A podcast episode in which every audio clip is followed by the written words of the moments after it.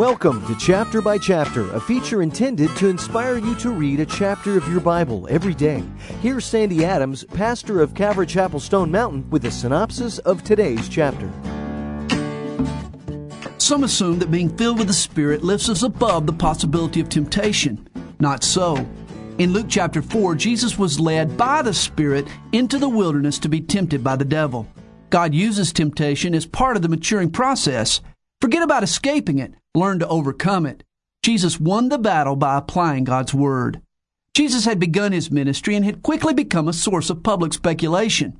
Was he a rabbi, a magician, a prophet, or could he be the Messiah? That Sabbath day in Nazareth, the synagogue was packed.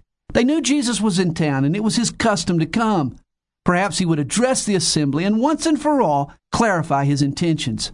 It's important that we understand the intentions of Jesus how can we give our lives to someone if we're not sure of his motives? You could hear a pin drop as Jesus closed the scroll from Isaiah. He was the Messiah and claimed Messiah's ministry as his own. Jesus' intentions are the same today as they were that day in Nazareth.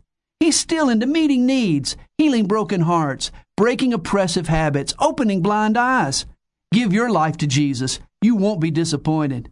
The crowd in Nazareth refused to believe and tried to cast him off the cliff. Their problem was their pride. Are you too proud to admit you need His help? Humble yourself and show Jesus where it hurts.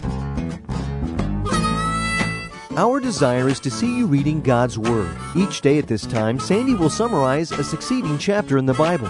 If you would like a tape containing Pastor Sandy's complete study of today's chapter, call us at Calvary Chapel Stone Mountain. The number is 8777 by Chap. That's 8777 BYCHAP or on the web at calvarychapelstonemountain.com.